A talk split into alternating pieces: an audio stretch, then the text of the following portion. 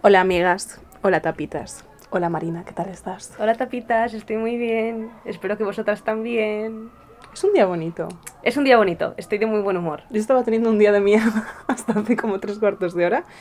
Eh, como siempre, tenéis ASMR de fondo de nuestra fuerza del Estado. Criminalidad, favorita, La sí. policía. en Getafe es lo que hay. Y si queréis, eh, bueno, antes de la intro yo tenía un disclaimer de la intro, que es una nueva movida que me he inventado. El disclaimer de la intro. El disclaimer de la intro, que es contar que esta intro me hace mucha ilusión porque tal y como sabéis los que habréis escuchado el anterior episodio, yo estuve en un concierto de Boyanka Kostova, en un festival tal, no sé qué, y en medio de ese festival a mí me llegó la notificación de que nos habían etiquetado ese coche en concreto que está sonando ahora como una como mi váter que hace muchísimo ruido, esto os lo contaré otro día. En medio de ese concierto me llegó la notificación de que nos habían etiquetado un- en un vídeo de coquetas y bravas y dije, qué raro. Y lo primero que pensé fue, alguien nos está poniendo a parir. Esto no te lo dije, pero no. ¿En serio? Sí, dije, es hate, hay que, hay que ir a por él. Nadie nos pone a parir porque somos cero problemáticas, solamente en plan... porque alguien nos insultaría. Es verdad que la gente que nos escucha nos quiere y la gente que no nos quiere no nos escucha. que Es lo Perfecto. que siempre he querido. Perfecto. Pues em, resulta que no era un vídeo de hate, como ya todas habréis anticipado. Era un vídeo de una persona cantando. Y yo, claro, no lo podía escuchar porque estaba en medio de un festival, música tope, tal, no sé qué, pero yo dije, esto luce fascinante. Fascinante. Y le hablé a Marina.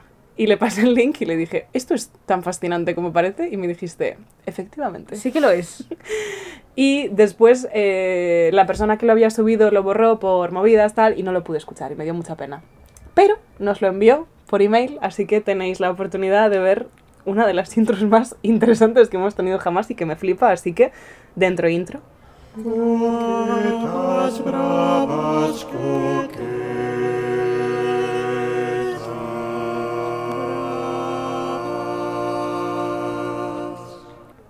Buah, sois la mejor gente, de verdad, en plan... Estamos teniendo intros tan guays, o sea, lo ponía por Twitter, que si no quisiéramos seguir con el podcast, tendríamos que seguir solo por las intros. Es que es Estaríamos a desgana, pero en plan de, joder, es que esta intro es tan guay, tío. La gente se lo está tomando muy en serio y yo Sí. he de decir que cuando en los primeros capítulos dije, venga, vamos a cantar una intro, tal, no pensé que fuese a tener tirón. O sea, yo dije, me voy a quedar sola en esto. Yo me vi chantajeando a amigas. En plan, como cuando das una charla y nadie interactúa y le pides a tus amigas que te pregunten cosas. Pero no, o sea, literalmente sois las mejores personas del mundo. Pues como todas sabéis, eh, porque lo hemos comentado por Instagram, que nos tenéis que seguir y por todos lados, eh, este episodio va a ser un consultorio. ¿Por qué? Porque no tenemos nada que contar. Es que nos ha afectado un- poco en pasar los capítulos a semanales. En plan, sabemos que lo preferís porque No, y que también... más capítulos? Normalmente tenemos una semana. Pero como el último lo grabamos muy tarde... ya, es que Eh, grabamos nada, ¿hace cuánto? Ante, sí, anteayer, hace, tres días. 15 segundos, exactamente. Entonces, eh, no tenemos una vida tan emocionante como sabéis, como dos trabajadoras que, mm, Es que trabajamos. que van al gimnasio, yo a prácticas de conducir y, Y- poco más, sí. y poco mes. Bueno, bueno, bueno, bueno, bueno. Bueno, anuncio. Tienes un disclaimer. No, es un anuncio, como el de la Bien, semana pasada. bien, bien, bien. Si la semana pasada os avisé de que empezaba el Zelda, o sea, eh, salía el Zelda, os aviso de que este miércoles, después de que salga este episodio, empieza la isla de las tentaciones. ¡Buah! Sí, sí. ¡Buah, pues muchas ¿No te habías gracias. Es que sabía que empezaba, pero no sabía cuándo. Salió hoy que empieza el miércoles a las 11 menos 10 de la noche, que me parece criminal. Y que acaba a las 3 de la mañana como Masterchef. Programa, como todos sabemos. Claro, ya valió, ¿eh? A las 11 de la noche. a las 11 isla, de la ¿no? noche eh, me da absolutamente igual. Si tengo que dormir menos, dormiré menos. Necesito. eh, entonces, probablemente a partir de la semana que viene, pues podamos. ¿Quieres tener una sección final de la isla? No me importaría, la verdad. eh, no me importaría que comentásemos un poco. Es que es, es algo increíble. Va a ser los miércoles, ¿no? En general. Esto no está patrocinado por Mediaset, por lo que sea. Eh, sí, hace tantísimo que no pongo la tele. Yo no, ni me acuerdo de Yo cómo se uso la ponía. tele como una pantalla para el HDMI del portátil, pero jamás, jamás la veo. Yo le digo a Alexa que me ponga cosas, pero nunca me pone Telecinco, en plan. Alexa, ponme Sálvame. Así fue toda mi cuarentena. Alexa, ponme Sálvame. Pues qué guay, este miércoles. Bien, bien, bien, bien. Sí, lo que pasa es, claro, hay muy mal timing para tener una sección, porque esto es los miércoles por la noche, y el nuestro sale los miércoles, en plan, si tuviésemos una sección, habrían pasado seis días, ¿sabes? A ver, podemos hacerla en plan de resumen de lo que pasó en el anterior y que esperamos que pase en este. Ya. En plan, ¿qué creemos que va a pasar? Apuestas. Bueno, os recordamos, la semana pasada Paco se lió con María, tal, no sé qué. Yo creo que en esta cortan. Pues que esta edición va a ser increíble, de verdad, porque el trío ya metieron el trío y me... Uf, Uf, es que va a ser increíble. Es que ¿Cómo era la cita esa del tío que estaba empalmado, que había dicho una cosa rarísima? Ay, ¿no te acuerdas? Creo que era Rubén. Rubén, No. el de Estefanía. Ah, O sea, quiso usar un eufemismo para decir que estaba erecto. Y usó algo como mil veces peor, mucho más. Después lo busco y os lo cuento. Bueno, eh, ¿algún anuncio más? No, no, ¿te parece poco? Yo hoy solo tenía disclaimers de la intro, no tengo mucho más. Eh, así que pues vamos con las preguntas. Mi primera pregunta, Marina, es de una persona a la que conocemos y que le ha hecho mucha bueno, ilusión. quiero, quiero decir que yo no las he leído, en plan... Claro. Que no, que no es que esté sobreactuado, en plan, ¡hala! Es que literal, eh, el móvil en el que tengo metido el Instagram de Coquetas y Bravas lo tiene Marta. Hola, Marina Marta. lleva 27 Instagrams a la vez. Es que en el mío ya no cabe más, porque tengo metidas 11 cuentas. A mí me está empezando a pasar con TikTok. Y también es movida. Pero bueno. Entonces, ah, me he no cambiado de nada. móvil. Ahora tengo un móvil mejor. Me he gastado mucho dinero. Me sentí muy culpable. Yo me sentí genial cuando fuimos a comprarlo. Marina se lo gozó muchísimo más que yo. Yo tardé como cuatro días en cambiarle la SD porque me daba ansiedad. Le cambié la ansiedad, le cambié la La- ansiedad y me dio SD. Y, mm, pero bueno, ya estoy mejor. Me gusta, me estoy acostumbrando. Sí, ¿verdad? Bienvenida a la Gran Manzana. Bienvenida a la Gran Manzana. Y, y vamos con las preguntas, que Marina Vale. no se sabe. Yo no me las he leído todas. Es verdad que leo bastante rápido, entonces vamos a ir tirando. Vale, Hay Eh, muchísimas. Hay muchas. En plan, para el y último hay más por como de 10. Twitter y de Instagram. Sí, sí, sí. Bueno, si no nos da tiempo a todas, que no nos va a dar tiempo a todas. haremos otro episodio en el futuro. Spoiler. Sí, cuando volvamos a no tener nada que contar porque nuestras vidas son una miseria. Ahí está. Efectivamente. Pues la primera pregunta es de alguien que te sonará. Es de alguien que también nos preguntó qué podemos hacer para escapar de la cárcel, al que le respondo ya rápido, no cometer ilegalidades para no ir. Espera. Pedro, es culpa tuya. la gente normal no tiene estos problemas. yo, es un problema que no tengo, la verdad. Es verdad que no tengo experiencia escapándome de la cárcel. Tampoco tengo experiencia que me persiga la Guardia Civil y tener que irme de Madrid. Y yo le recomiendo Prison Break. Porque, porque es un serión. Marina casi le da un infarto. Esto ya lo contamos. Esto ya lo contamos, pero te lo recomiendo un montón. Eh, y Tatúate el plano de la prisión. Después, si no vas, eso queda guapísimo igualmente. es y un lo puedes contar y hacerte el chulo. Claro, ¿qué prisión se tatuaría? ¿Qué, qué prisiones hay en Madrid? Hay... ¿Iría a la de Madrid? Hombre, le persigue a la policía en Madrid, por eso se ha huido, ha huido de la Ah, ciudad. Pues no sé qué prisiones hay aquí, la verdad. Yo en Galicia sé que está Teiseiro. Yo en, en Asturias hay una que no me va a salir el nombre, pero sé dónde está y el FEBE pasa por ahí. Pero sé que es el FEBE. Eh, es como el Renfe, pero peor. Ah, el, fe- el Renfe asturiano. La verdad no te sé explicar qué es el FEBE. En plan, son, son trenes que no son de Renfe y que son más, van más despacio. En plan, tardan como cinco días en recorrerse Asturias. Trabajo mucho con gente de, de Barcelona y me hace mucha gracia porque uno de ellos tiene una costumbre, la mayor parte de la gente con la que habla, o sea, son reuniones entre gente de Barcelona y gente que somos de Madrid o vivimos en Madrid. Entonces está cogiendo la costumbre, no sé si por vacilar o en serio, de traducir cada referencia que da en términos madrileños, en plan de Poblesec, que vendría siendo Carabanchel, la estación de Sans, vuestro Atocha, y me parece muy entrañable. Y tu Febe, no, no sé lo que es, son trenes asturianos. Sé que van despacio. Bueno, eso está, O sea, nadie nunca coge la FEBE. Vale, pues aparte de preguntarnos cómo escapar de la cárcel, Pedro, no lo sabemos. No tenemos esos problemas. Nos pregunta otra cosa, que es la que me dijiste que parecía eh, una excusa para que nos tiremos el pisto, que es, ¿preferiríais grabar en un estudio o creéis que los ladridos de perros y gritos dan magia al podcast? Yo lo he estado pensando. ¿Tú qué opinas? Que si prefiero grabar en un estudio, Sí. eh, prefiero grabar en mi fucking casa, la verdad. ¿Verdad? Que es mi fucking casa y llevo el pijama puesto. Es que yo creo que si tuviéramos que grabar en un estudio no grabaríamos. Bueno, o nos ponen un estudio aquí en el bar de abajo. Primero, por tu movida de que solo quieres visitar la periferia de Madrid, te niegas a volver a pisar la Renfe, Ah, no, no, no. porque ahora que eres una privilegiada con coche Sí, no sí, sí. quieres desclasarte. ¿Quién quiere renunciar a sus privilegios? Nadie, nadie. Nadie. Eh, no, o sea, bueno, yo grabaría en un estudio si me pagasen. Eso es lo que te Si iba a decir. viene eh, Spotify y nos hace como la pija y la kinky y nos dice, Ujú. chavales, unos lereles. Digo, por, Pues le- mira. por lereles me muevo. Y me plantearía los lereles, porque sé que m- me apetecería muchísimo menos. O sea, lo bien que me viene venir a tu puta casa. Eh, Estamos muy bien aquí. Sí. Sabemos que pues hay perros, hay Es sirenas. verdad, hay niños cantando en las escaleras. bueno, ayer había una señora gritando que parecía que la estaban apuñalando. Quizás la estuvieran apuñalando. Bueno, es que porque últimamente gritaba. había muchísimos ruidos por aquí, por Bueno, Getafe. tuvimos Sí, sí, conciertos no, no, tuvimos un en plan. movidas. No se puede vivir aquí, pero no pudiendo vivir, vivimos. Es verdad. Es verdad que lo hacemos, es una cosa que hacemos. Así que no, nos quedamos en nuestra casa a no ser que alguien nos dé cantidades ingentes de dinero. Patrocinadnos. Tendrían que ser bastante ingentes. A mí, un- en plan, Yo soy más barata. Con un poquito. Vale, aquí hay una pregunta muy interesante, mm, que creo que nos podríamos extender todo el episodio. Me gustaría saber cosas que consideráis red y green flags en gente que acabáis de conocer. Yo creo que hay cosas muy básicas que son ya lugares comunes, que es lo mítico de tratar mal a camareros, gente que Sí. está trabajando, tal, no sé qué. Siempre, siempre es la clave. A mí hay una cosa que me está poniendo muy de los nervios últimamente, que es, bueno, tú esto como persona privilegiada ya no lo recuerdas, pero la gente que quiere entrar al puto tren antes de que la gente salga y que dices, bebé, son tres segundos, no se te va a ir el tren. ¿Cómo quieres? ¿Qué- ¿Cómo me quieres atravesar? ¿Quieres saltar? Me pone muy nerviosa, me parece una cosa súper básica de educación, que además no son cosas que puedas decir, claro, es que cuando llegas a Madrid no sabes que en las escaleras mecánicas tienes que ir por la derecha. No, es que es de gilipollas. O sea, es de absoluto gilipollas. Yo, si supiese lo que es un tren, eh, desde luego lo haría como dice Sara. Para mí es eh, red flag terrible esta gente que solamente te escucha para contestar y no para escucharte. Es de las cosas que más nerviosa me ponen y que es como te estoy contando algo y yo ya te estoy viendo disociar porque Sí, sí, ya has sí. pensado tu respuesta y por tanto todo lo que sigue te da igual porque tú ya sabes lo que vas a responderme. Tienen el nexo, pues a mí, y ahí meten lo que sea. Lo que sea. Ah, Para mí eso es red flag, en plan, bro, y sobre todo si la acabas de conocer, que os estáis conociendo, porque a mí que me lo haga Fer, Ya.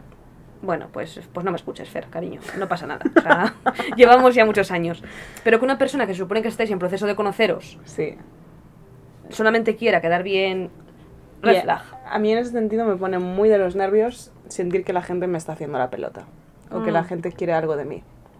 Cuando la gente me trata exageradamente bien, sobre todo cuando sé que a otra gente no la trata tan bien y que igual no me trataría tan bien en otras circunstancias, Ya. digo, no tengo el más mínimo interés en ti. O sea, si me ibas a tratar mal hasta que te has enterado de que me llevo con alguien de Twitter o de que trabajo en X sitio, de que tal, y de repente es, hola, este rollo networking culebra asquerosa que está Sí. siempre pensando en contactos y capital social.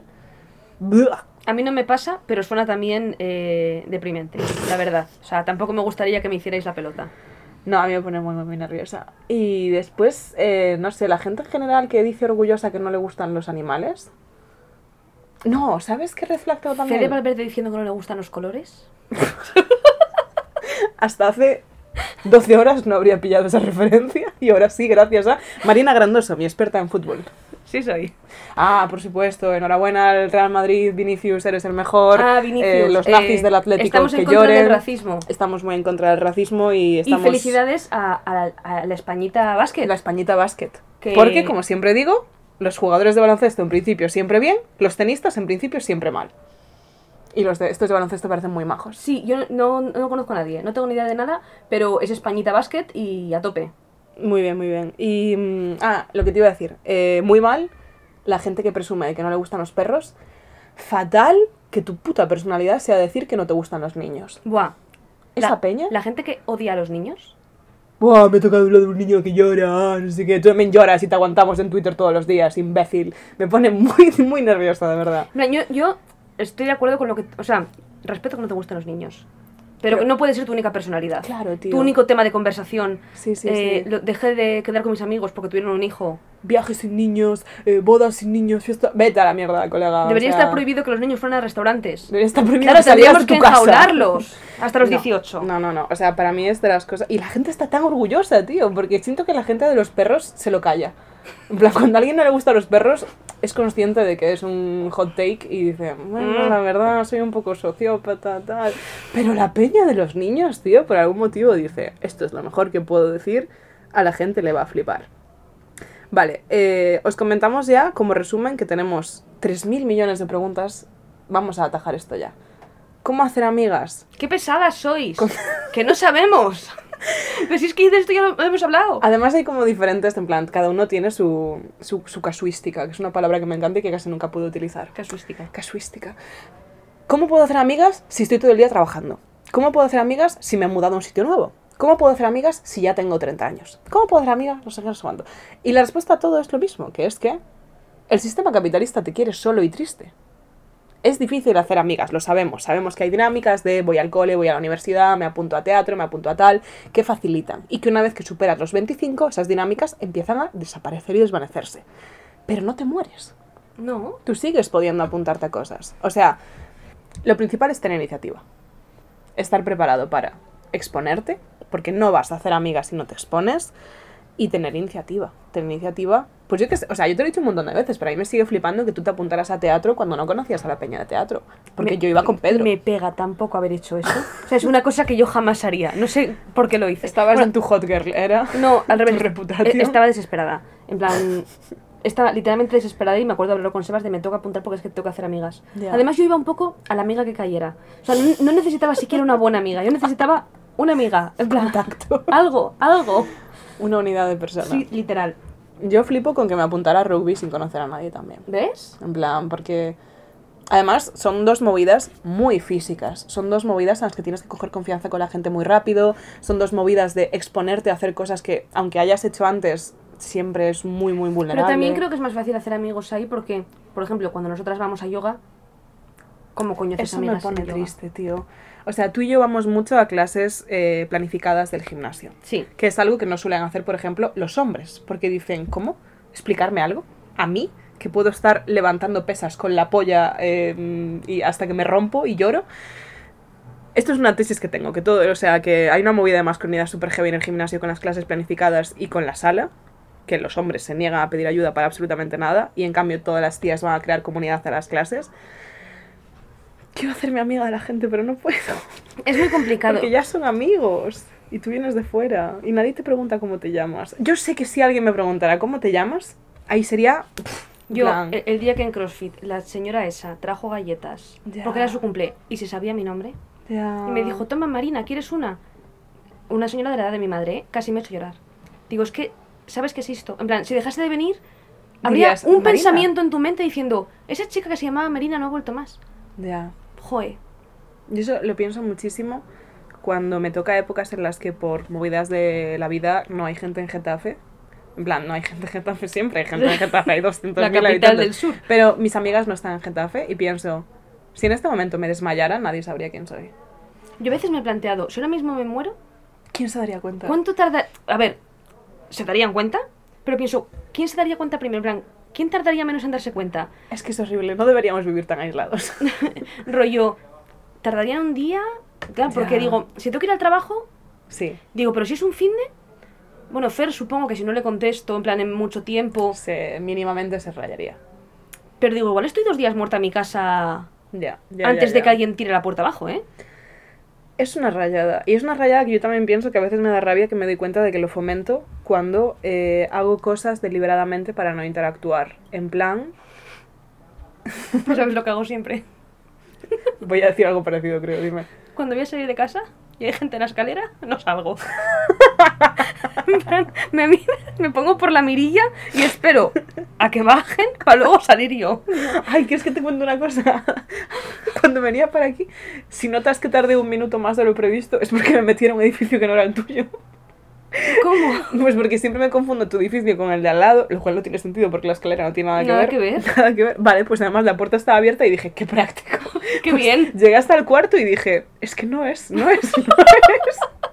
Hay algo en el Y ambiente. me quedé ahí 20 segundos mirando la puerta de una persona aleatoria y dije, pues va a ser que no es. Y Y, no me era. fui, claro, claro. Pero sí, no, yo, eso es, eso es triste, es verdad, no, no está bien. Yo lo que, lo que hago muchas veces es eh, rollo, pues ir al supermercado en vez de ir a mi frutería de confianza, porque sé que mi frutería de confianza me va a preguntar qué tal.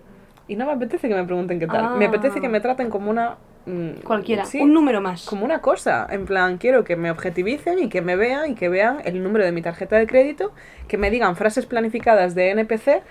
Hola, buenos días, ¿quieres bolsa? Yo siempre Son que puedo 41 con pago en las autocajas. Es que 100%, y después lo pienso y digo, esto es lo que está atomizando al ser humano, esto es, Es, lo que es está terrible, haciendo. porque podría pagar por la caja normal y decirle... Hola algo María. ¿qué tal tu hija? Jo, yo cuando era pequeña, que íbamos siempre al día a comprar y nos conocían y le preguntaban a mi madre, joder, qué triste. Y yo ahí pagando en las autocajas, jolín. Es que en los pueblos es muy distinto esta movida. Ya, es que Madrid es complicado. Sí, te obliga a ser, pues, mala persona. o a no ser persona más que ser mala persona. Pero sí, ¿cómo hacer amigas? Exponiéndote. Tú haz una lista de cosas que te apetezcan, que impliquen una comunidad, puede ser un deporte, no tiene por qué ser un deporte de equipo, puede ser simplemente un deporte que se haga en grupo. O puede ser, pues, un hobby nuevo que te gusta pintar, pues te apuntas a clases de pintura. Tú piensa, por un lado, qué cosas quieres hacer y por otro lado, dónde crees que se encuentra la demografía de la que querrías ser amiga. El target. El target. te pones unos OKR KPIs. Perdón por el término de marketing. Y después yo creo que también, o sea, las redes sociales han facilitado mucho ese romper el hielo. O sea, alguien, no tengo la pregunta exactamente por aquí, pero alguien nos, nos comentaba, eh, perdón si me lo estoy inventando por completo y no... Ah, lo tengo. Vale, hay unas chicas de Misty con las que me encantaría encajar y además una de ellas eh, me gusta, creo. Esto es algo completamente distinto que no, no sé cómo abarcar, pero no las conozco de nada y no sé cómo empezar a hablar con ellas. Creo que a día de hoy con las redes sociales es súper fácil en plan, el meme de si quisiera lo haría. En plan, de gente contestando a la story más random. En plan de mi abuelo tiene esas cortinas, ¿qué tal? Yo, eh, mi primera conversación con mi novio, mi novio y yo íbamos juntos a clase, pero no hablábamos, en plan, no éramos como amigos, simplemente estábamos en la misma clase grande. Y la primera conversación que tuvimos, quitando las conversaciones de clase de Marina, ¿qué tal? ¿Empieza el curso? Sí, bueno, nada. Venga, Uf, tienes un boli. que te vaya todo bien, tal. Fue porque yo le hablé por Twitter, por DM, poniendo algo así como... He visto que tienes el link a Film Affinity y que le pusiste un 8 a cómo entrenar a tu dragón. Vaya Buah, me, pedazo. me- me parece un película. Se puede ser más acosadora. A ver, ¿quién pone el, el link a su Film Affinity en Twitter? Y quien lo mira, lo, lo, lo asimila y lo comenta. Yo quería hablarle y digo, "Pf, es que solamente tuiteaba sobre baloncesto, y claro, ese no era mi Eso tema. es una mierda, tío. Cuando te gusta alguien que no usa redes sociales, mi peor puta pesadilla, mi peor puta pesadilla. O sea, yo he stalkeado los me gustas de la gente. Sistemáticamente. Solo para intentar entender para, su ver, mente. para ver de dónde salen. Buf, buf, buf. Si yo pude hablarle diciendo, oye, te he stalkeado el Film Affinity y te gusta cómo entrenar a tu dragón, Affinity. a mí también, tú puedes hablarle a esa chica de tu clase diciendo literalmente cualquier cosa. Pues sí, o sea, y además. eh, es que es eso, o sea, ya tienes una mínima información sobre ellas porque dices que crees que te llevarías bien con ellas. Busca puntos en común, en plan rollo. Yo creo que la gente siempre es más agradable de lo que nos esperamos. Porque nos ponemos en lo peor de. Y porque hay mucha gente que tiene resting bitch face y luego son encantadoras. Eso es verdad. Yo tengo un montón de amigas que si las ve... Bueno, Sara tiene una amiga en Galicia. Oh, sí, Que que no tú- nos escucha. Si nos escuchase me daría igual. No, Pero tú la quiero un montón. Cuando la, Vas ves, a saber quién es. Es que has dicho eso y ya vas a saber quién es. ella. cuando la ves seria dices, no me conoce y me odia. Me va a pegar. eh, Yo es- me pasé seis meses pensando que me odiaba y ya éramos amigas. Y en cambio luego es la persona más encantadora que he conocido Sí, en mi vida. En sí, plan, sí, sí, sí. Pero Son cosas que pasan. son sí. cosas que pasan. Yo no me pasa, por ejemplo. En plan, no tengo cara de... capibara, resting capibara face. capibara, los bichos estos Sí, super claro, claro, pero ah, que- no sé, si no lo, sé. lo tengo, es, es mi, mi icono de Netflix. Soy el capibara en Netflix. mono. Pero nunca, jo, qué ilusión, me encantan los capibaras. Pues tenemos otra pregunta parecida a la que le vamos a contestar prácticamente lo mismo, que es ¿Qué hago si me acabo de cambiar de universidad a dos días de empezar el Pero no curso? te pongas esto en la cara que estamos grabando, Sara, hija. Pero que nadie va a ver esto si no estás haciendo clips, no finjas. bueno, venga. Em, sí, estoy disociando también todo el rato. o sea, que me, me estoy topando la cara de mirar al infinito. ¿Qué hago si me acabo de cambiar de universidad a dos días de empezar el curso y tengo que esperar hasta el 26 porque no me dejan hacer la matrícula antes? Y aquí viene lo importante. Cuando llegue ya estará el curso empezado y los grupitos de amigos hechos. Esto que acabas de decir, querida amiga, es mentira. los grupos de amigos no se hacen en dos días y Bueno. los grupos de amigos que se hacen en dos días a veces se van a la mierda en otros dos. Los grupos de amigos se hacen en segundo de carrera. Sí, Eso para empezar. Sí, Yo en sí. primero de carrera, en plan, si ahora pienso en la gente con la que me llevaba, no les deseo el mal, pero era como una cosa más heterogénea, más Sí, rara. sí, en plan, sí, no pegábamos ni con cola, simplemente éramos gente que no conocíamos a nadie y dijimos, nos juntaremos. sí. Y luego, poco a poco, según pasa el curso y según pasa tal, te vas juntando con gente Claro, y afín aplicable a todo. En plan, a todo. sentimos todo el rato que llegamos tarde a todo y ni la vida tiene un único camino definido, ni llegar. ¿Qué, qué coño es llegar tarde? ¿no? O sea, yo tenía. O sea, iba a decir que. Yo sí que es cierto que a uno de mis mejores amigos de carrera lo conocí el primer día, pero me pareció súper borde, que fue Iñaki. Mm. Y después sí que tardé más en encontrar. Y también es verdad que mi grupo, grupo, en plan las cinco personas con las que estuve más a full toda la carrera, se empezó a formar a partir de segundo. Pero recuerdo que la primera persona con la que hablé en la carrera, yo dije, estoy condenada. Porque empecé a hablar con una pava Y la pava tal, no sé qué, en plan tal, agradable, no sé qué, no sé cuánto, y de repente nos vinieron a dar la mítica charla de qué es la delegación de estudiantes. Entonces, ¿qué pasa? Que yo soy una pringada y una zorra de la delegación de estudiantes. En plan, yo le he dado mi vida a la delegación y la delegación me ha dado la vida porque soy esa clase de loser. Entonces nos estaban explicando lo que era y a mí me estaban brillando los ojos de he nacido para esto. y de repente veo que la pava, que yo pensé, esta persona va a ser la persona más importante de mi vida, y La mi nueva madrina de mi amiga, boda. la madrina de mi boda, me dice, "Buh, vaya mierda. y yo pensé, estoy condenada. Ya está, ya no va a haber más amigas. No, te lo juro, o sea, me rayó un montón. Pero no, es una tontería, o sea, nada está terminado. Y además yo creo que cuando entras a una universidad nueva, a un sitio nuevo, yo me tuve que obligar a mí misma a decir, cada día voy a hablar con tres personas. Y las excusas más estúpidas. En plan, fingía que no sabía o no tenía que ir solo por poder hablar con alguien. En plan de, oye, ¿sabes dónde está el 17? Lo pone ahí, tronca, sé cuál es el 17. Sí, te acompaño. Y yo, ah, me llamo Sara. Y yo, ya está. Ya está. Y además, o sea, yo venía de un contexto en el que yo... Esto es una discusión que hemos tenido, no discusión, no discutimos casi nunca, la verdad. Es un debate. que La típica tenido- discusión que Sara y yo tenemos Sí, en to- discusión todos de los pareja. días, a gritos. No, pero lo debatimos el otro día que te lo dije, que yo siempre había tenido la sensación de que era una persona introvertida. Ah, y, y no. Y, y no, no es verdad, porque cuando estoy sola me pongo triste y lloro. Sí. Pero eh, en, cuando yo estaba en mi pueblo, en instituto, yo ahí sí que era una persona muy introvertida. Yo era súper hater, tal, o sea, era, no era... No sé si decir que era introvertido o que estaba muy a la defensiva, pero me tuve que cambiar mucho el mindset para venir a Madrid. ¿Introvertida o andrófoba? Las dos. sí soy. Pero sí, me tuve que obligar a mí misma a decir, tía, no puedes seguir siendo como hasta ahora. Entiendo que estabas en un contexto en el que tú estabas muy a la defensiva, que te enfadaban muchas cosas, que ya conocías a la gente del instituto, con mucha no te llevabas bien, tenías movidas, tal, no sé qué.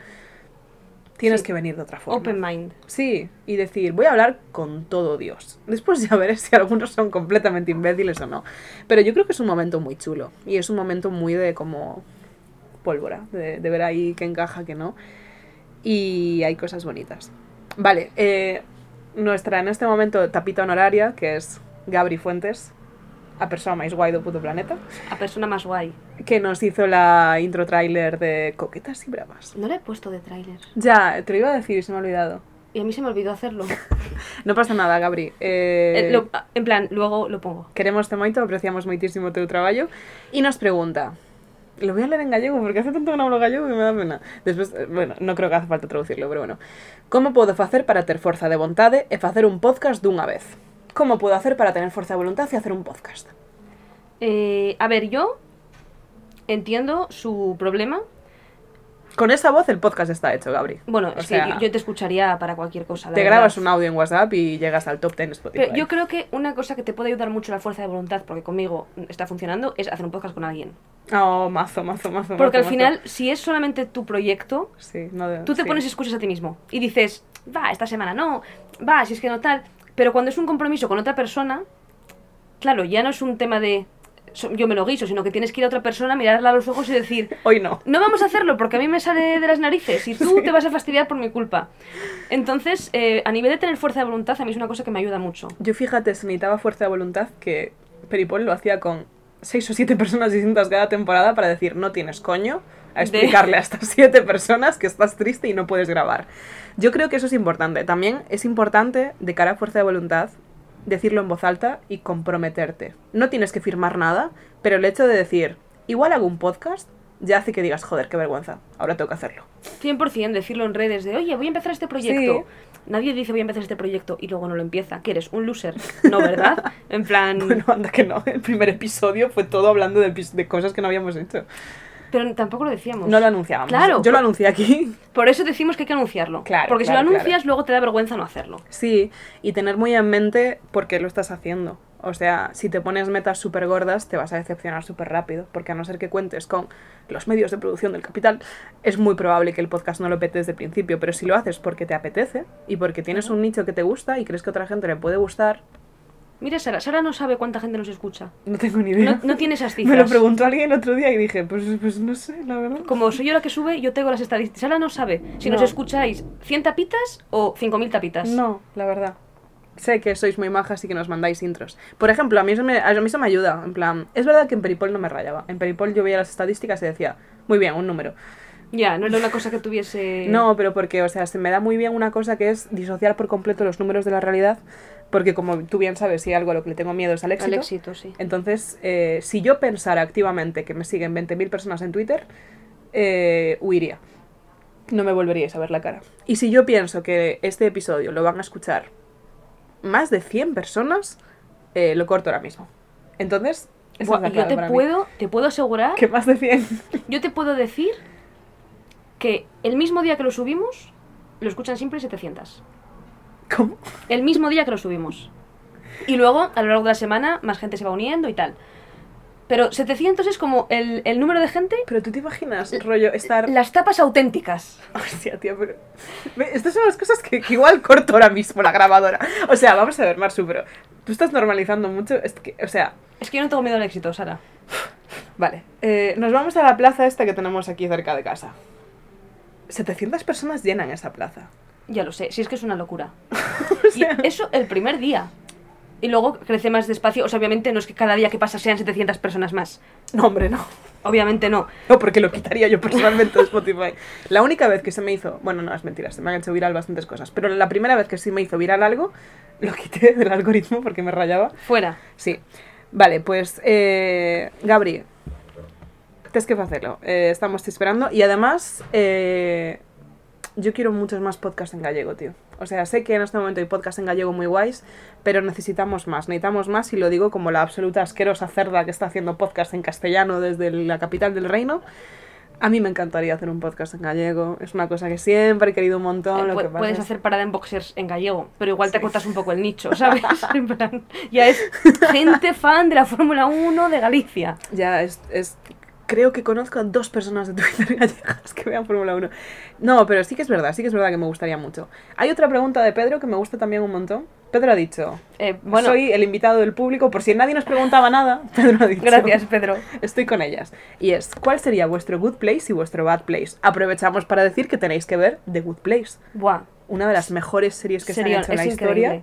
Buenísima. ¿empezaste Severance? No, porque le iba a empezar ayer y como quedé contigo no la empecé. Ah, vale. Posiblemente hoy, dependiendo de la hora a la que acabemos. Vale, perdona. Eh, vale, Pedro, ¿cuál sería nuestro good place y nuestro bad place? Vale, sí. Mi good place lo he pensado un montón y además esto Pedro lo sabe porque es una pregunta que me hizo un psicólogo que compartíamos y que los dos dejamos ¿Vale? ¿Por motivos? por motivos. Y, y esto me lo preguntó él y fuera la mítica pregunta de cuando tienes ansiedad, imaginarte en un lugar que te haga feliz para relajarte.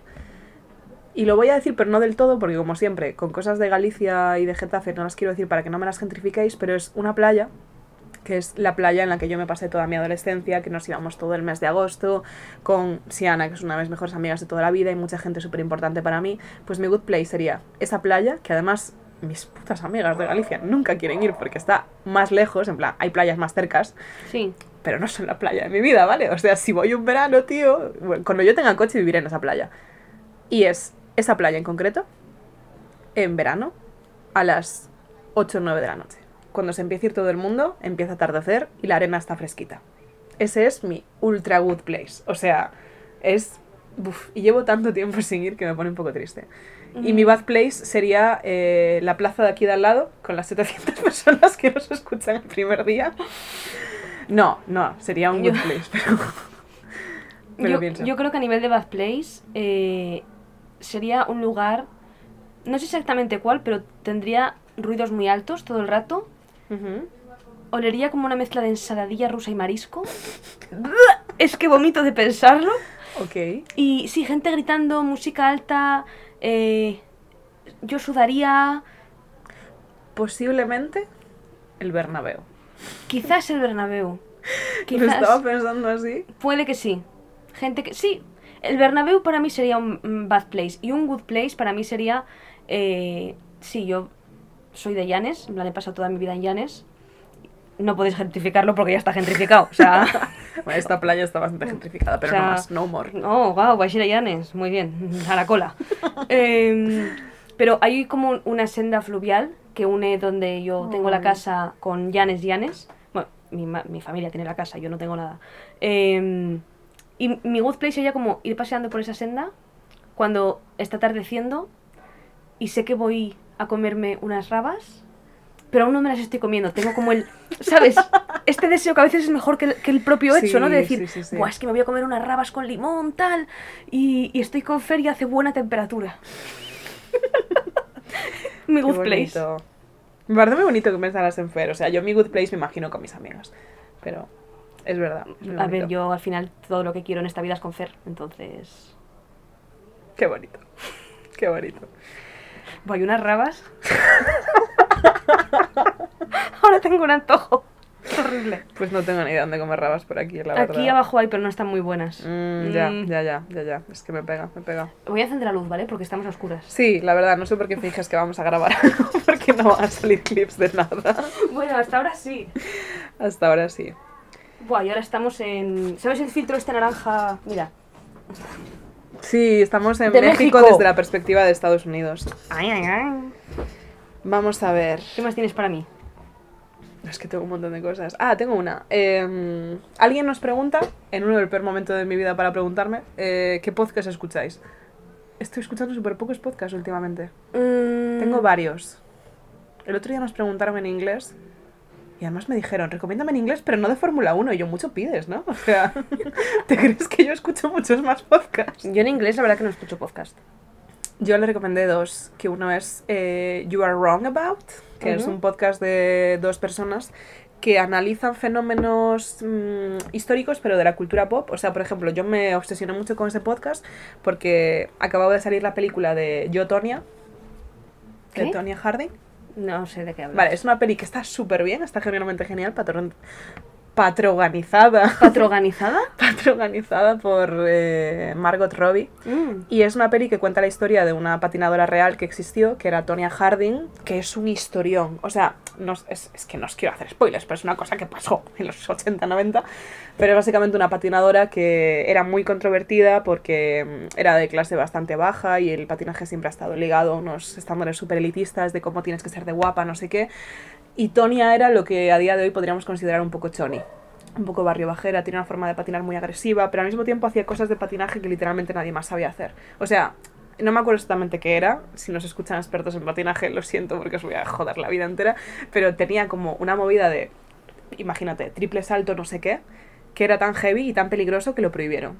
Y solo lo sabía hacer ella. Para evitar que otra gente lo intentara y se matara, lo prohibieron. Y era una tía impresionante y súper controvertida, porque se, respondía a los jueces, de todo. Y no te quiero hacer spoiler porque es una buenísima película que de verdad recomiendo, que se llama eso, se llama Yo, Tonya, en plan como autobiografía. Pasa una cosa muy heavy y su trayectoria vital cambia radicalmente.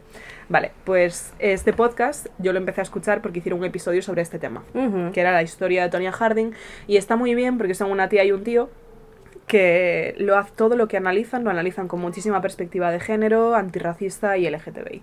Entonces, es muy interesante y es eso, es podcast de, de- de ese palo de investigación. Y después, el, el primer podcast que yo escuché en mi vida, cuando no entendía muy bien lo que era un podcast, y de hecho lo escuchaba entre comillas a través de vídeos de YouTube en los que le hacían ilustraciones como simples para ir acompañando, es Welcome to Night Vale. Que no sé si te suena de algo. De nada. Es un podcast que estuvo muy de moda hace muchos años, que yo creo que terminó, pero no lo tengo claro. Si no terminó, llevan como 6 o 7 años. Es un podcast chulísimo. Es un podcast de ficción eh, que es básicamente eh, alguien está paseando un carro de caballos por la calle. Es un podcast. Hay una persona haciendo deporte justo enfrente y me acabo de distraer muchísimo. Ah, sí, en su casa, mírala. Sí, Ya tiene más fuerza de voluntad que yo. sí, sí, muchísimo. La verdad, un saludo para ella. Sí, eh, impresionante.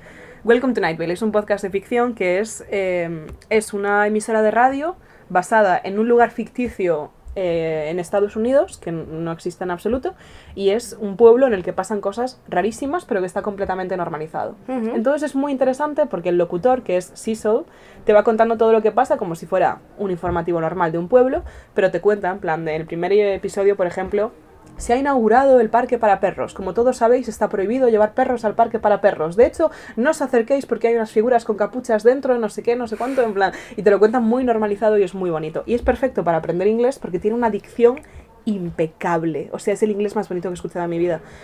Y se va desarrollando muchas historias.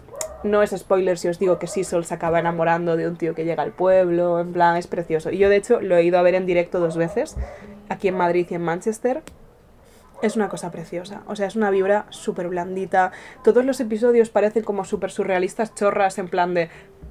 Un poco del rollo de Everything Everywhere All at Mm, Once. ya. En plan, jaja, qué gilipollez. Y de repente te llega con la moraleja y tú dices, oh Dios. O sea, yo salí del episodio en directo al que fui a ver en Madrid llorando histérica y llamando a mi hermano pequeño para decirle que le quería.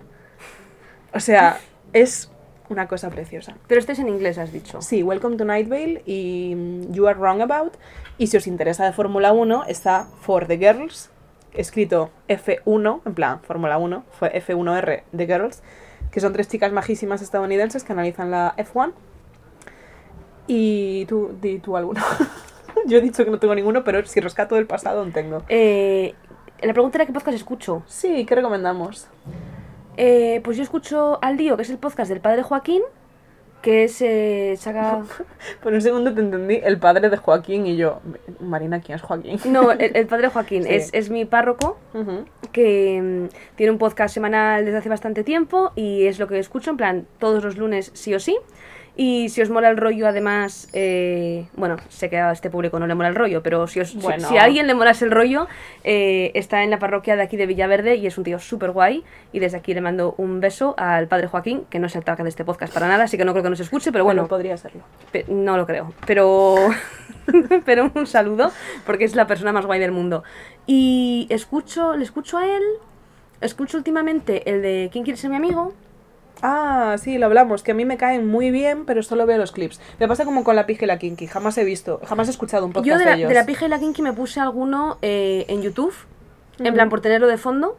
Escuchar como tal no, solamente cuando los veía. Ahora que están exclusivo en Spotify, pues no los veo porque no- ni siquiera sé dónde se ven vídeos en Spotify, la verdad. Y de quién quiere ser mi amigo, veía muchos clips y de vez en cuando me los pongo, pero es que yo, es que, tía, yo solamente me pongo los que puedo ver. Es que igual lo estamos haciendo mal nosotras, ¿eh? ¿En serio?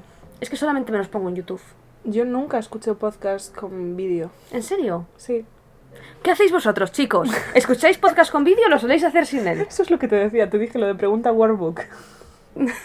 es que hay un tuitero que recomiendo bastante, o sea, es un tuitero que tiene cosas muy interesantes y está especializado en temática... Está especializado mucho en tema de branding, ¿Sí? identidad de marca y tal, y es una persona como muy, muy, muy curiosa, tanto como que él es curioso, como que es una persona que, bueno, en fin, eso, ¿me entendéis? Se llama Gamusino. ¿Vale? Y el otro día comentó que le ponía muy nervioso cuando al final de un copy de Instagram o de una, un hilo de Twitter o algo así, metían lo que él llamaba la pregunta workbook. En plan de... Que es un CTA mal hecho, es un. CTA mal hecho, en plan de, ¿Y vosotros qué pensáis? Respondedme en los comentarios. que, spoiler, es una movida que hacen los community managers para que aumente el engagement y Sí. para que vaya bien en las redes. Eh, por favor, si A alguien, nadie le interesa. si alguien pregunta esas cosas, contestad, porque es, es horrible cuando preguntas algo y no Sí, contesta nadie. sí, sí, sí. O sea, yo como community manager, si pongo cualquier chorrada de ¿qué preferís, las nubes o el cielo azul? que tal pues contéstame, tía, que no te cuesta nada Las contestarme. putas nubes, joder, ya dilo. está, con unos emojis, ¿sabes? Tampoco hace falta que te lo ocurres. Sí, que no caiga en vacío. A mí una vez me pasó una cosa de community manager que me dio un poco de vergüenza, que es que teníamos un vídeo muy guay. Yo, como ya he dicho mil veces, trabajo en Madrid Secreto. Y subimos un vídeo muy guay que no había hecho yo, había hecho la gente del equipo todo, que era un vídeo de un- como una tienda de fotografía revelado analógico, muy, muy guay. Y claro, en ese momento en TikTok no nos iba tan bien como ahora, que somos ciertamente la poglia. Pero en ese momento no nos iba tan bien y muchos vídeos super guays caían en saco roto. Claro. Pues nos comentó la cuenta oficial de Yorokobu, que de- no sé quién es el community, pero desde aquí le mando un beso, pero podría haberlo hecho de otra forma, y comentó poniendo, cero comentarios, no me lo puedo creer. y era en plan bien, en plan, con lo bien que está este vídeo, pero sí, pero no lo digas en alto. En plan. ponme, qué guay está este vídeo, no me pongas, ¿por qué nadie te hace puto caso? Loser. sí, sí, sí. Pero sí, la pregunta Workbook, no sé qué Eh, venía esto. Porque pregunté si ellos solían Ah, ver pod- sí, nos- eh, claro. podcast con vídeo sin vídeo. A mí me daría igual subir el vídeo. Así se vería que no disocio siempre, solo casualmente en las preguntas. Pero también es verdad que un día como hoy, que se nos va a la mierda la luz, como nos va a empezar a pasar constantemente. Ya, es que además ahora que llega el invierno. Bueno, esto es un aro de luz, ¿eh? En plan, no lo he encendido. Por- porque no, pero en plan lo puedes encender si quieres. Winter is coming. Es un, es un aro de luz. Lo compré porque tenía luz. En plan, Y es un aro. es un aro. Vale, a ver, ¿qué más tenemos? Eh, bastantes preguntas con respecto a encontrar trabajo. Qué movidón. No, me- no nos hagáis hablar de esto porque somos dos personas que tenemos mucha suerte en ese aspecto Ya. y mi consejo es ten suerte. Pero claro, nadie quiere escuchar ese consejo. No, es que depende tan radicalmente también de lo que... Bueno, del sector, para empezar. Claro, de lo que hagáis. En plan, no tiene nada que ver encontrar trabajo como una persona que está opositando para profesora de primaria, que como una persona que mm, quiere ser influencer y llegar a tratos con marcas, que una persona que quiere sacar un libro, que una persona que es ingeniera, que está buscando una beca para investigación de mm, células madre. Es una movida. O sea, mm, yo tengo una chorrada que igual os ayuda, que es que hay un señor en Twitter, que lo voy a buscar ahora mismo y no me va a salir, pero bueno, os lo pondré después en nuestro Twitter y si el señor se da por aludido no pasa nada. Eh, yo sigo, bueno, es que no, no lo sé, os lo pongo después. Yo sigo una persona que, que es una persona completamente normal, pero que tiene como automatizado de alguna forma su Twitter para que cada vez que le llega una oferta para prácticas o algo del entorno de la comunicación, la tuitea automáticamente. Ah. Entonces, si estás buscando prácticas o contrato para el entorno de la comunicación, yo recomiendo activamente activarle las notificaciones y te sale constantemente y está muy bien. Os lo pongo después, es un life hack de un señor que se llama Juan Carlos y que no sé quién es. Para otras cosas, tú eres una experta en LinkedIn. Ah, bueno, a mí, Yo lo odio. a mí me encanta LinkedIn. eh, creo que es una red social muy importante si estáis buscando trabajo, porque si, si estáis buscando trabajo lo sabréis, en muchos sitios, aparte del currículum, te piden LinkedIn o a veces incluso te pone currículum o LinkedIn. Y creo que es eh, un lugar en el que puedes demostrar mucho más lo que sabes hacer, porque en un currículum tú puedes decir, hago vídeos para Madrid Secreto, pero en LinkedIn tú puedes compartir esos vídeos. Y puedes realmente crear como un portfolio de, oye, no es solamente decir, yo he hecho esto, sino que puedes poner vídeos, poner reflexiones, poner artículos, poner tal. Sé que es la red social del capitalismo, y sé que... Pero es, es muy práctica y aparte de que tiene toda la sección de empleo que podéis buscar empleos desde ahí. Y luego además yo sigo algunas cuentas como por ejemplo Café con Recursos Humanos, que es una cuenta de Instagram, No tenía ni idea. es una, es una chica súper maja. eh, que eh, tienen un montón de trucos y demás de cara a conseguir trabajo, pues eso, de cómo hacer tu currículum, de cómo no hacerlo, de qué decir en una entrevista, de qué no decir. Eh, hay varias. De hecho, si vais, si buscáis café con recursos humanos, en la café con RRHH, y le dais a esto mítico de Instagram de cuentas similares, hay por un tubo. Y, y a mí me ayudaron mucho en su día. Yo al final estoy muy contenta porque tengo más de un trabajo, así que me ayudó bastante. Es verdad que tienes varios, de hecho. Tengo varios trabajos, así que es... Yo también. Yo tengo dos, técnicamente. Yo tengo Madrid Secreto y Interplay. Ah, bueno, claro. Es verdad que uno es muy temporal, enfocalizado en los meses que No, son. no, pero tienes razón, tienes razón. Pero es verdad. Eh, yo lo que puedo recomendar, que es una absoluta mierda, es que hagáis cosas de portfolio que van más allá de lo estrictamente académico y experiencial. En plan, creo que tanto a ti como a mí nos han valorado mucho cosas que hacíamos fuera de la uni y fuera de la experiencia laboral. Ya sea tener iniciativa, o sea, en el, en el trabajo en el que estoy ahora, en la entrevista, estábamos ya terminando la entrevista y me comentaron algo, en plan, no sé qué, en plan, algo tipo de rollo de personalidad o de hobbies, en plan, una chorrada, y yo comenté que, que, que tenía un podcast hecho, que en ese momento era Peripol. Y me dijeron, ay, ¿no lo has puesto en el currículum? Y yo, no, porque no sé, tal, no sé qué. Y me dijeron en plan de, En plan, ya no era en plan entrevista de trabajo, ya era en plan de, no seas tonta.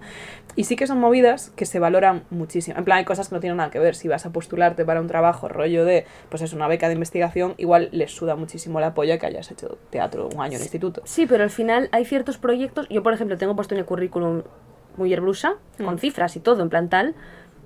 Porque incluso aunque no tenga nada que ver, demuestra proactividad. Una palabra horrible, pero que hace falta para encontrar O trabajo. sea, tú al final lo que estás diciendo no es tengo un podcast sobre lo que sea, es oye, en, mi tiempo libre soy una persona interesante que tiene eh, ganas de seguir aportando, que tiene, que eso es lo que supuestamente todo el mundo busca en un trabajo. Sí. Rollo, no, no acaba eh, mi jornada y me pongo a ver la isla de las tentaciones como una idiota. Para nada. Yo voy más allá. Voy a una biblioteca a leer a Tolstoy. Eh, una cosa que tengo que recomendar, que es lo contrario exactamente a lo que estamos diciendo, es que si queréis ser periodistas, no intentéis ser Ana Pastor en Twitter. Esto creo que lo he comentado un millón Ah, de veces. terrible. Es ridículo y es una cosa, no lo digo en plan de "Ah, vaya losers, yo lo he hecho, yo lo he hecho y he hecho el ridículo por completo. Eh, no tiene sentido. Ya está Ana Pastor y está muchísima gente intentando ser Ana Pastor. No seáis Ana Pastor. Aparte de que, porque personalmente a mí no me fliparía especialmente ser Ana Pastor después de todo el tema tal, qué, bla, bla, bla. Eh, tened una identidad. En plan, usad vuestro Twitter con cabeza, no seáis como yo, no tengáis que chaparos Twitter a los 19 porque lleváis usándolo de, de diario desde los 13 años, pero que se note que sois una persona que tiene intereses, hablad de vuestras movidas, no seáis un robot que tuitea, eh, Sí, la noticia del día. sí, o frases que se acaban de decir en, en la sexta noche, ¿sabes? En plan, para eso es que, es que ya está el Twitter de la sexta noche. Sí, yo ya sigo a eldiario.es y a News. Claro. No me vais a decir nada que no ponga ahí. Entonces, sí, pero eso es solo relevante si queréis ser periodistas, que es una cosa que no recomiendo en absoluto Bueno, ser, pero mi, que mi recomendación cosa- es no ser periodista. O sea, esa es mi recomendación. Sí, sí, sí, sí. Y tampoco seáis trepas. Eso es importante para trabajo. En plan, muchos trabajos dependen muchísimo del networking. No seáis trepas. Se nota mucho. ¿Qué es un trepa? Un trepa. Un trepa es una persona que intenta aprovecharse de otras para llegar más alto. Ah. En plan... Qué, qué raro que no conozcas la palabra. No sé. Sí, pues sí, sí, sí, típico. O sea, en plan de no vayáis presumiendo de conocer gente, siempre quedáis mal, no os aprovechéis de la gente, no, no, no. Yo conozco no. varias personas que son de estas que tú, si le sigues desde hace bastantes años, ves que siempre está al lado del sol que más calienta. Sí, mazo. Y cuando está de moda no sé quién, son los mejores amigos de no sé quién. Y cuando De está de, todos moda... modos, siento que este consejo no es útil porque no creo que nos escuche nadie que sea trepa, la verdad. No me imagino a alguien diciendo, tienes razón, cambiaré mi forma de actuar. Es verdad, es un mal consejo, Sara. Es que... Es que no- nos sigue muy buena gente, no podemos aconsejarles que no sean buena gente. Vale, tengo una que es casi la última, porque es, es intensa. Venga. Y después tengo una mini, mini, mini, súper breve sección de Fórmula 1 que, como ya sabéis, no hay carreras, pero tengo un cotillón muy gracioso. Vale, me parece bien. Vale, pues la última pregunta es... Hola de nuevo, chicas. Tengo Hola. una pregunta para el consultorio. Bien. ¿Cuál es la mejor manera de tomar decisiones? Si sirve tanto para decisiones importantes como para decidir qué cenar esta noche, mejor que mejor. Es lo que necesito. No sé tomar decisiones. Help. A ver, este, eh, yo, este truco es muy típico, pero a mí me funciona muy bien, que es esto de tirar una moneda al aire, Y cuando esté en el aire sabrás lo que quieres. literal.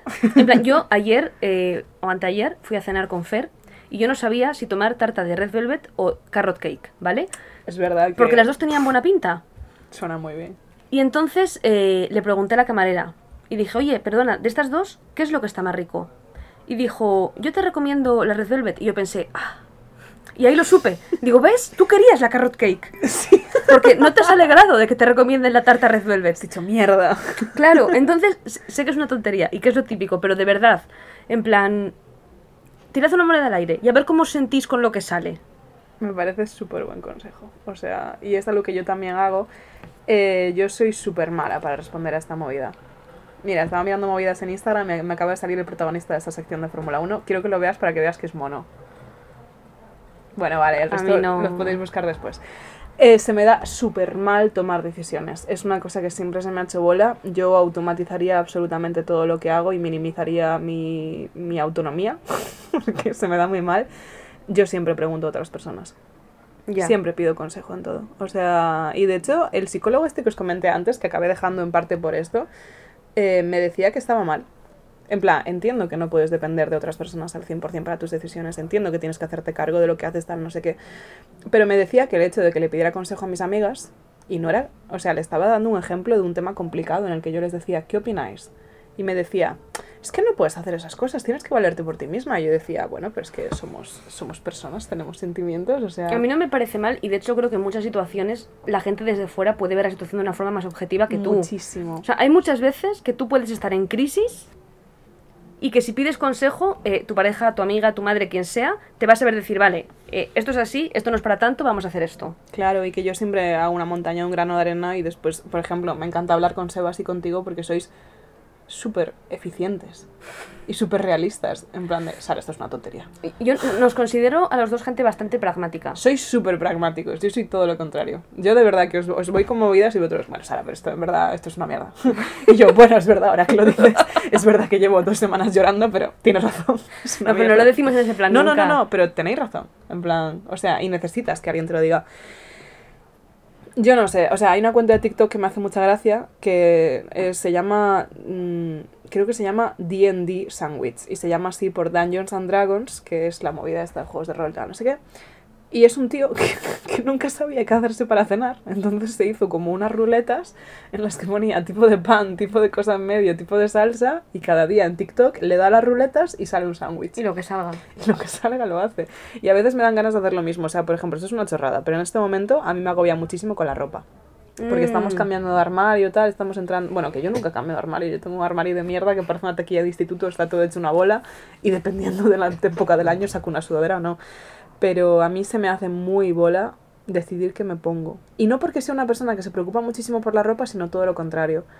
Entonces yo siempre lo he pensado, tío, que me encantaría ser Lisa Simpson, tener un outfit siete veces y salir así cada día. Esto es algo que también eh, muchos de estos eh, criptomentes que yo sigo, ¿no? De esta gente que quiere ser su propio jefe, te dicen que una cosa que tú tienes que hacer, vamos a relativizarlo, ¿vale? Porque no sean exagerados, pero yo creo que el fondo sí que tienen razón.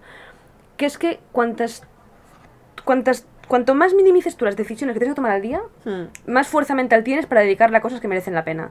En plan, si tienes un armario hiper básico, en plan Lisa Simpson, que todo pega con todo, y tú no tienes que estar perdiendo tiempo con saber qué te pones, esa energía que tú puedes dedicar a pensar algo. Si tú tienes hecho un menú semanal, yo en mi casa todos los lunes se comían lentejas. Sí, y la mía los martes. O sea, y mi madre no estaba el lunes diciendo, ¿qué comeremos hoy? Ya estaba planificado, o sea, los lunes se comen lentejas. Hmm. Tú te pones esta ropa. Entonces yo creo que si eres una persona que te cuesta... A mí no me cuesta mucho tomar decisiones, entonces a mí no me pasa. Pero si eres una persona que le cuesta un poco tomar decisiones, póntelo todo súper masticado Sí. para que tú no tengas que decidir cuando llegue el momento. Y ponte los outfits de cada día y yo me haría una lista de si tengo calor esto, si hace frío esto. Si Sí, esto, esto. Yo me lo estoy organizando en Notion estos días. Notion, que es una cosa que recomendamos un montón. Notion, patrocínanos. No sé, ojalá, tío, ojalá. No somos lo suficiente estética. No tenemos un fondo blanco perfecto. No sé, ojalá. Hago lo que puedo. Si me patrocinas, quizás me si mude. nos Notion, patrocinas, claro. nos vamos a una casa mejor y nos patrocinas. Pero sí, las decisiones se me hacen bola. ¿Quieres hacer otra? ¿Lo dejamos? Eh... Venga, si tienes otra cortita. ¿Tienes otra cortita? Y ya es la última, ya nos cuentas tu cotilleo sobre el chico de la Fórmula 1. Mayor zorrón de la Fórmula 1. Es un zorrón. Es, es, es gracioso. es bueno, tenemos a muchísima gente preguntándonos por relaciones a distancia.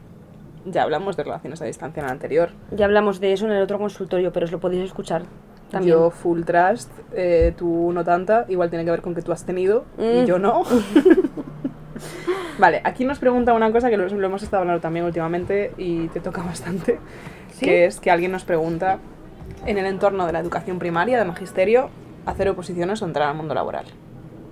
Esto es un tema complicado, porque el mercado está muy mal. El mercado está muy mal, amigos. Yo, si tuviera claro que quiero hacer algo para lo que hay una oposición, probablemente haría una oposición. En plan, si tuviera muchísima vocación, gracias, esa moto, esa moto también tiene mucha vocación de moto. Dijo, hoy voy a hacer todo el ruido que pueda en medio del podcast. Si tuviera clarísimo que quiero ser profe, opositaría ASAP. Sé que no es tan fácil como esto. Yo tengo amigas que están muy jodidas porque opositar implica que te mantengan. No puedes opositar sin que te mantengan y más de cosas así. Es complicado y al final yo creo que depende de cómo tú seas y de cómo te lo tomes y de la vocación que tengas, no es algo que sea para todo el mundo. Yo hubo una época de mi vida en la que dije, yo quiero ser funcionaria, porque es que es que En verdad te pegas en función. No te pegas ser autónoma. Autónoma es como demasiado. ya, muy risky. No, no, no. O sea, risky. yo yo querría ser funcionaria y tener un sueldo fijo para toda la vida, mis trienios, mis Nescafé. Buah, me fliparía. Pero soy una persona que no podría hacer una oposición. Porque no tengo nada que me apasione lo suficiente para estar durante meses o años Ya. trabajando en ello sin ni siquiera saber si voy a conseguir esa plaza. Hmm. O sea, realmente creo que es algo que está reservado para personas que dicen es que yo nací para ser maestra, o yo nací para ser eh, bombero, o yo nací para lo que sea. Yo no he nacido para nada. Yo he nacido para ser una mantenida. Ese es mi problema, que no hay oposiciones de mantenida. Es verdad que no. Pero si las hubiera, yo tendría suficiente fuerza de voluntad. Entonces, depende de cómo seas tú, depende de cómo... A ver, es que buscar... Es que... Yo creo que hay una movida muy complicada, que tú también lo estás viviendo ahora, que es entrar al mundo laboral y después volver a formarte. Porque Ya. es súper frustrante ver súper entre comillas, ¿vale? Ok. Lo fácil que es ganar dinero y decir, voy a dejar de ganar dinero y voy a volver a ponerme a estudiar. es muy difícil renunciar. O sea, una vez que ganas dinero y ya puedes comprarte los caprichos o ya puedes pues Independizarte o lo que sea. independizarte, volver atrás Hmm. es que todos somos muy cómodos. Claro. Entonces, yo ahora, si tuviese que, para hacerme unas suposiciones, volver a casa de mi madre, no poder tener coche, eh, no, digo no. Entonces, eh, si ya estás estudiando, tira para adelante, sigue estudiando. No empieces a trabajar. No pares, sigue, sigue. O sea, sigue y oposita y, y a tope con esto. Yo especialmente te, te mando el abrazo más fuerte del mundo. Yo soy novia de un opositor y es algo con lo que vivo, Al cual le mandamos el abrazo más fuerte del al mundo. cual le mandamos el abrazo más fuerte del mundo y un besito en la frente de mi parte también. Y, y es una cosa que yo no había valorado lo suficiente hasta que no salí con él. Y vi realmente todo lo que tiene detrás eh, opositar Sí, y tienes que, ser un mastodonte. o sea, Un mastodonte y valiente, tío. En plan, decir, me voy a mojar, me voy a plantar aquí y me lo voy a sacar. Nosotras, un par de cobardes. Que se lo saca la gente. Esto es lo que me dice todo el mundo, la gente con el carnet. En plan de, pero si todo el mundo se acaba sacando el carnet, pues casi todo el mundo se acaba sacando la plaza. O sea, tarda tiempo, tal, no sé No, qué, pero 100%. Y yo escucho opositores decir al final, quien no se la saca es porque lo ha dejado. es porque lo ha dejado. Porque al final, ¿qué pasa? Que yo también entiendo que tú igual no puedes económicamente estar 12 años para sacarte una plaza. Hmm, Claro que es muy fácil decir, sigue intentándolo. Bueno, a ver, ya. Pero también depende de la plaza. Hombre, en el caso de temas de magisterio, sacan plazas cada año. Sí, Eso está muy bien. Yo conozco gente que está opositando para plazas que sacan cada 8 años. sí. en plan, sí. bibliotecaria de no sé qué. Hmm, Que es que literal, pueden faltar 15 años para tu examen. ya. Esos sí que son mastodontes. Eso sí que se merece la puta plaza, tío. Eso es como cuando estás haciendo cola para algo y la cola no avanza y la gente de delante se empieza a ir porque es guerra psicológica. Y tú dices, este es el momento de quedarse, se está rindiendo. Pues sí. Vale, pues con esto creo que cerramos el consultorio. Si me he dejado alguna guay, lo siento. Em, se me da mal multitaskear. Debería hacer, haber hecho un disclaimer al principio, que es que yo vengo directo de una clase de inglés de hora y media y como toda la gente gay cuya asignatura favorita era inglés sabe, eh, una clase de inglés de hora y media equivale a un podcast de hora y media. Totally. Est- Estoy totally Perfect. totally perfect, super tired. But now Em, we are ready to talk about Formula One. Fórmula One. Di- ¿Lo Entonces, dicen Fórmula One? ¿Cómo dicen? F1. F1. Todo el mundo dice F1. Ok. De hecho, hay un podcast que se llama W- WTF1, en plan WTF, y todo el mundo lo lee como What the fuck one. y tuvieron que salir los tíos a explicar que no era What the fuck one, sino Who's the fastest one. Ah, bueno, a ver. Me cae muy bien, la verdad. Vale, pues eh, nada, eh, es muy breve, os lo prometo. Quedaros cinco minutos, que es buen salseo de, de un señor siendo un zorrón, y eso siempre está gracioso. Vamos con la intro de Mozo Ah, claro. Fórmula 1, una sección conducida por Sara Ribeiro. Y después de esta intro os cuento. Vale. Esto no tiene nada que ver con el mundo, pero es que eh, eh, ha sido muy heavy. Vale. Em, Pierre Gasly es Vale. un piloto del que no te he hablado mucho, pero al que yo le tengo mucho cariño. Y por ejemplo es muy amigo de Leclerc. eh, O sea, Que alguna sé que me has enseñado la foto. Sí, es verdad que no es la mejor foto. Te enseñaré otras fotos porque, o sea, es de esta gente que tiene una cara rara que la ves una vez y dices, no. Y la ves otra y dices, sí, sí. Como, como, No. co- como este actor que hace de Sherlock y del que hace así. Cumberbatch, Benedict Cumberbatch. Tiene ese tipo de cara. Un mí. poco, un poco. En plan, son esas caras extrañas que te giras a mirar otra vez y que al final a mí me parecen las más atractivas. O sea, a mí la gente con cara extraña me parece, buah, una locura. Y Pierre Gasly es bastante atractivo, francamente. Y mucha gente en España le odia porque es francés y porque en algún momento hemos decidido que en España la gente, su única identidad puede ser odiar a los franceses, como si no fueras español, cabrón, que no sé. Pero bueno, Pierre Gasly es un piloto que te hablé de él en el anterior episodio porque te dije que había ganado en Monza en un momento de su carrera que era muy chungo y se lo merecía, tal, no sé qué. Bueno, un besito a Pierre Gasly. Total. También te dije que el año, el año pasado, no, en el anterior episodio en Monza hubo una movida porque hubo un lío tremendo con las penalizaciones y la gente no sabía en qué orden salía. Y eso fue un salseo tremendo porque literalmente no se sabía el orden de parrilla hasta como un par de horas antes de la carrera. ¿Vale? Y todo el mundo estaba como haciendo coñas. Y de hecho, muchos equipos y el propio Pierre Gasly subió un tweet que era: ¿Alguien me puede decir en qué posición salgo? ¿De qué posición, qué posición tengo mañana? Y alguien le comentó: Misionero. Ah, lo he visto en Twitter. Porque Pierre Gasly tiene fama de ser un poco fuckboy. O sea, la mayor parte de los pilotos actuales de Fórmula 1 están bastante casados. Checo Pérez está literalmente casado, Vettel creo que está casado. Casi todos tienen relaciones como mm, serias y Estables. estables y, y conocidas. Y, y de hecho, a las eh, parejas de los pilotos se les conoce como WAGs. No sé qué significa, lo iba a buscar antes de venir y me olvidé de buscarlo. Lo puedo buscar ahora corriendo. ¿Qué coño es WAG? WAG? Bueno, no, no lo busco. Os lo digo en Twitter después. Vale, pues Pierre Gasly, de todos, es el más fuckboy. Vale. De hecho, hay un meme que es liked by Pierre Gasly, porque era la coña de que tú podías ir a prácticamente cualquier cuenta de Instagram y Pierre le había dado like. En plan, mm, zorrita dejando likes por ahí tal, no sé Sí. qué. Vale. Pues le comentaron eso de misionero. Y claro, la gente le hizo mucha gracia y se hizo muy viral. Y de hecho hizo ratio al tweet de Pierre. Y entonces era muy chocanteo. Y Pierre Gasly, como todos los grandes fuckboys, eh, sube fotodumps de vez en cuando a Sí. Instagram. Y subió un fotodump de la carrera de Monza en el que salía él guapísimo, tal, no sé qué, no sé cuánto. Y una de las cosas que subió fue una captura de ese tweet. ¿En serio? Y la gente le petó la cabeza, en plan de... O sea, no solo Pierre Gasly ha visto el tweet, sino que lo está subiendo, buah, qué fuerte, tal, no sé qué. Vale. Pues un colega suyo le comentó, vacilándole, en Instagram, poniendo... Tienes cara de misionero. y el señor este, que por algún motivo debió de olvidar que le sigue como un millón y medio, dos millones de personas, le contestó con un emoji de un perrito. Y Twitter explotó. Twitter explotó. Explotó porque me llegó a mí. En plan, yo eso me enteré y yo Es no estoy que- nada en Twitter Fórmula 1. Es que no te puedo explicar lo fuerte que es, en plan, rollo, los pilotos de Fórmula 1, en plan, es como que... Es que, es que es muy fuerte que Pierre Gasly sea así de zorrón, básicamente, ¿vale? Es lo que te quiero decir. Pero además no termina aquí el salseo, sino que esto es muy gracioso. Le contestó con puntos suspensivos al emoji del perrito, una de las mejores cuentas que hay en Instagram, que es Roscoe Loves Coco, que es la cuenta del perro de Lewis Hamilton, llevada por Lewis Hamilton. Yo es una cuenta que os recomiendo un montón. Ese perro está viviendo su mejor puta vida. Bueno, obvio. O sea, es el perro más feliz del planeta. Es vegano, le hace como... Bueno, es que es surrealista. Y lo más gracioso es que la lleva Hamilton. Yo no sé hasta qué punto la lleva Hamilton. No quiero aceptar una realidad en la que no, porque me hace demasiado gracia. Pero literalmente le escribe los copies como si fuera un perro. Me pone, wow, wow, con mi papá de paseo, wow, wow.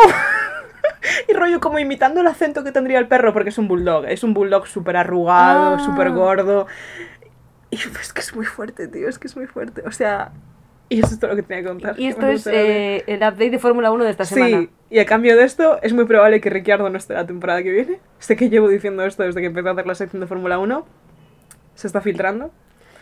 Eh, Ricciardo está en este momento en Australia, con lo cual va a anunciar en cualquier momento que la temporada que viene no está. No vamos a adelantarnos a cosas. Es que no va a estar. O sea, es que yo te juro que tenía... Sara, has vivido sin saber que Ricciardo existía una cantidad de años increíbles. Pero es que me pone tan triste, tío. O sea, es que como suba un vídeo como en el que decía que se iba de McLaren, prediciendo, bueno amigos, oficialmente nadie me quiere, es que yo no sé qué Tú voy a le hacer. podrás comentar, yo sí. Es que no sé qué voy No, está con una modelo guapísima, como todos. Eh... uf, es que no, es que no... Y lo va a filtrar. Es que en cualquier momento, o sea, hoy a las 4 de la mañana puedes subir un comunicado diciendo que deja la Fórmula 1 y yo lo veré mañana a las 9 de la mañana y tendré que trabajar.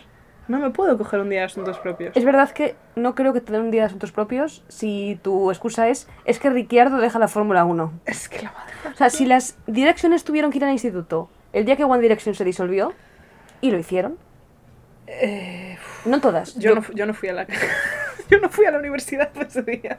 Cuando se disolvió One Direction. Sí. Pero por One Direction. Hombre. ah, es verdad que tú eres Direction, es que ya lo Claro, hablamos. no, además fue muy fuerte porque yo tenía, o sea, esto es una historia muy larga, pero básicamente cuando todas sospechábamos que todo se iba a la mierda, porque Sí. Sainz había ido, la gente empezó a comprar masivamente entradas de la última gira, porque no habían dicho que era la última gira, pero se veía venir que era la última gira. Y yo llegué a comprar entradas para un concierto de, en Inglaterra, creo, no me acuerdo exactamente dónde, y tenía un par de amigas de Twitter con las que iba a ir. Y se lo comenté a mis padres y era primero de carrera, yo estaba bastante alocada, había sacado como mazo 5 en el primer cuatrimestre, tal, no sé qué. Mis padres se enfadaron conmigo. Me dijeron, Sara, ¿qué, qué, qué coño estás haciendo con tu vida? Lo cual es cierto.